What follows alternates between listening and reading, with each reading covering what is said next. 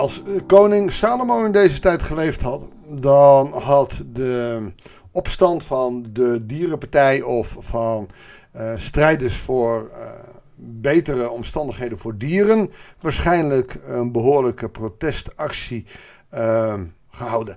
En ik heb serieus zitten denken, moet ik het nog goed praten? Nee, in dit geval niet. Ehm, maar we gaan het vanzelf tegenkomen en je ziet dat tijden veranderd zijn. Goedendag, hartelijk welkom bij een nieuwe uitzending van het Bijbels Dagboek. Hoe cryptisch kan je wezen? We lezen vandaag uit 1 Koningen 10, de versen 21 tot en met 29, het laatste gedeelte van hoofdstuk 10. En daar worden alle rijkdommen nog verder uh. Luister maar. Al het drinkgerij van koning Salomo was van goud. En al het andere vaatwerk in het woud van de Libanon, dat is een onderdeel van zijn paleis, was verguld. Er was geen zilver gebruikt, want aan zilver hechtte men in de tijd van Salomo geen bijzondere waarde. Dan heb je dus genoeg aan goud en uh, ik denk dat zilver ook later is gekomen, toen er minder goud was, dat zilver ook meer waarde kreeg op een of andere manier. Goed, de koning beschikte namelijk over een handelsvloot die samen met de vloot van Giram de zeeën bevoer en eens in de drie jaar binnenliep met een lading goud, zilver, olifantstanden, apen en pauwen. En daar heb je het. Geïmporteerde apen, stichting opvang aap zal er niet blij mee zijn. Maar ook die olifantstanden. Kijk, dat kan in deze tijd helemaal niet meer. Daarvoor worden olifanten geslacht. En ik weet niet hoe dat in die tijd was. Of dat men de olifant ook gebruikte om uh, voedsel van uh, te eten. Of de andere onderdelen. Maar als het ook toen puur was voor de olifantstanden. Wat natuurlijk een ivoor is. Wat heel kostbaar is. Wat ook tegenwoordig nog heel erg kostbaar is. Um, alleen al biljartballen worden ervan gemaakt. Omdat dat de perfecte vorm zou zijn. Of de hardheid zou zijn. Um, het is eigenlijk best wel vreemd als ik dit hier zie staan, als ik dat zo las. Denk van ja, dat kan je in deze tijd gewoon niet meer maken. Maar eigenlijk in die tijd ook niet. Want als het alleen om de tanden gaat, zijn de dieren gedood om olifantstanden, om pracht en praal. Je ziet God daar ook niet tegen ingaan. Um, maar uh, het is wel een dingetje. Dus ik, ik kan dit ook niet recht praten. Zo van, nou ja, het mocht, want... Nee. Uh, en waarom er apen naar Jeruzalem moesten, dat, daar snap ik ook helemaal niks van. Laat die beesten in hun eigen habitat. En eh, kijk, dat je andere dieren hebt omdat je ze gebruikt of wat dan ook, of past in de cultuur waarin je zit, prima. Nou, dat. Uh, dat tot daar en toe. Dan gaan we, we gaan gewoon verder. Maar ik, ik vond het vreemd. En de eh, Partij van de Dieren zou uh, staan stijgeren. Nou, dit is een paar duizend jaar oud. Dus dit is verjaard. Maar we gaan het ook gewoon niet goed praten. We gaan verder. Koning Salomo overtrof alle andere koningen op aarde in rijkdom en wijsheid. En die rijkdom en wijsheid kwam dus van God. Uit alle delen van de wereld kwamen mensen naar Salomo toe om te luisteren naar de wijsheid waarmee God hem had vervuld. En allemaal brachten ze geschenken mee. Dat is ook wat, dat je naar iemand toe gaat.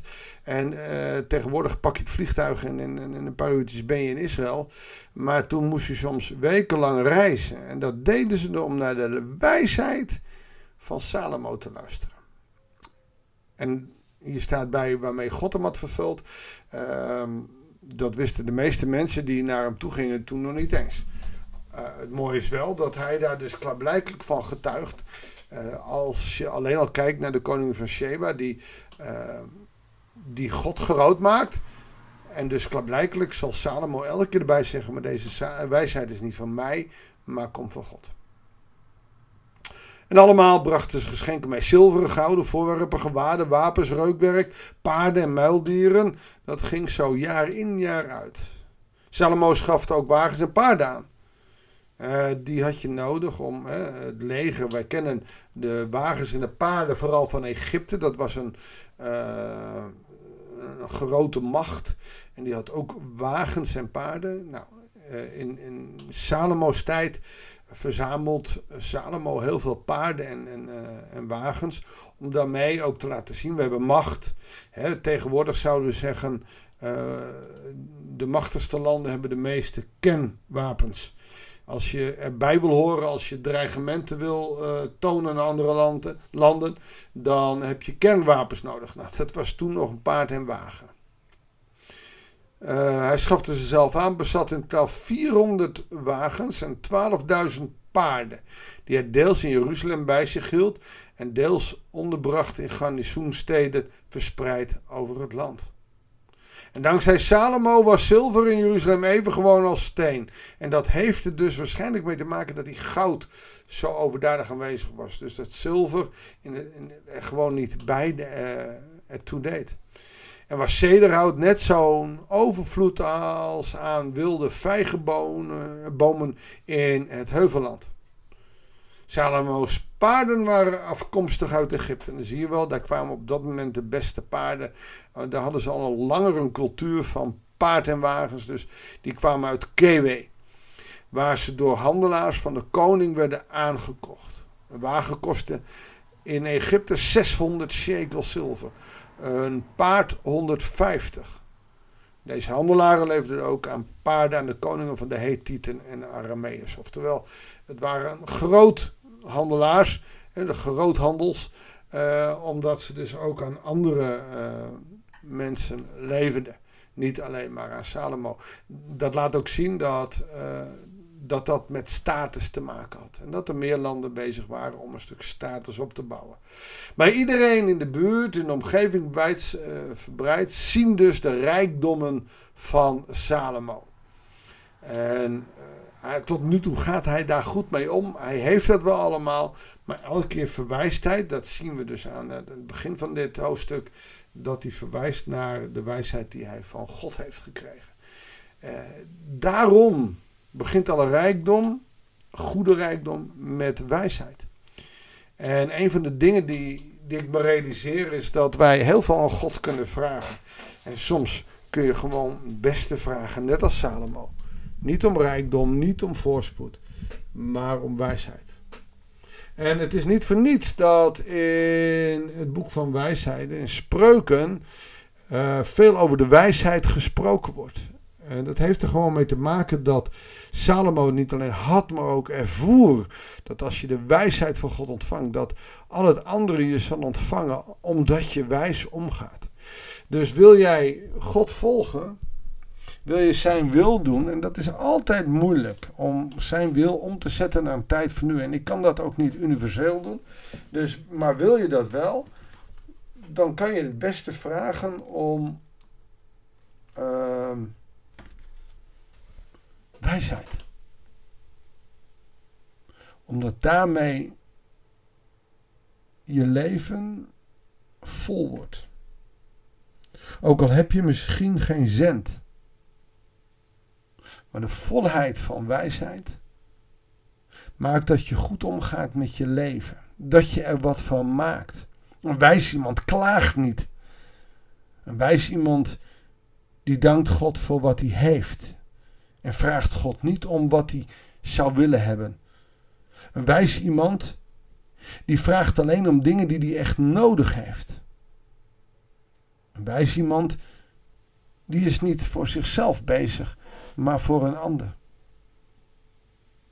wijs iemand zorgt voor een stukje rust in plaats van zijn tijd helemaal vol te maken met spannende dingen. Een wijs man, nou zo zou je, een wijs vrouw uiteraard ook, zo zou je nog een poos door kunnen gaan.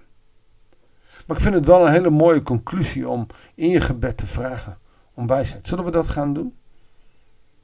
Heere God, want we zien aan Salomo dat hij gezegend werd nadat hij vroeg, niet om geld of goed, maar om wijsheid. Om een wijs koning te zijn, heren, zo zijn wij koningen en koninginnen van onze eigen koninkrijkjes. Van onze gezinnen, van onze huizen waar we wonen. Als je alleen bent, of dan heb je altijd vrienden en vriendinnen waar je je koninklijk voor moet gedragen. En ik wil u vragen, Heere God, zoals we nu allemaal luisteren naar deze podcast, wilt u ons als luisteraar de wijsheid geven de wijsheid van u, door de kracht van uw geest. Dat we in ons dagelijks leven niet jagen naar gewin en naar status, maar dat we op een goede manier met ons leven omgaan. Zodat we gezegend kunnen worden. En of dat nou met veel paarden en wagens is, oftewel veel geld en goed, of dat dat met geluk is. Heere God, dat laten we aan u over hoe u ons leven vervult als wij ons laten leiden door uw geest en met wijsheid ons leven vullen. Heer, door die wijsheid kunnen we ook interpreteren wat, wat uw wil voor ons leven is, want dat is voor iedereen anders. Heer, leer ons zo uw weg te volgen, keer op keer. Maar laat wijsheid daarin een leidraad zijn. Heere God, dat bidden wij u. In Jezus' naam. Amen. Dankjewel voor het luisteren. Ik wens je God zegen, Gods wijsheid en een hele goede dag. En graag tot de volgende uitzending van het Bijbelsdagboek.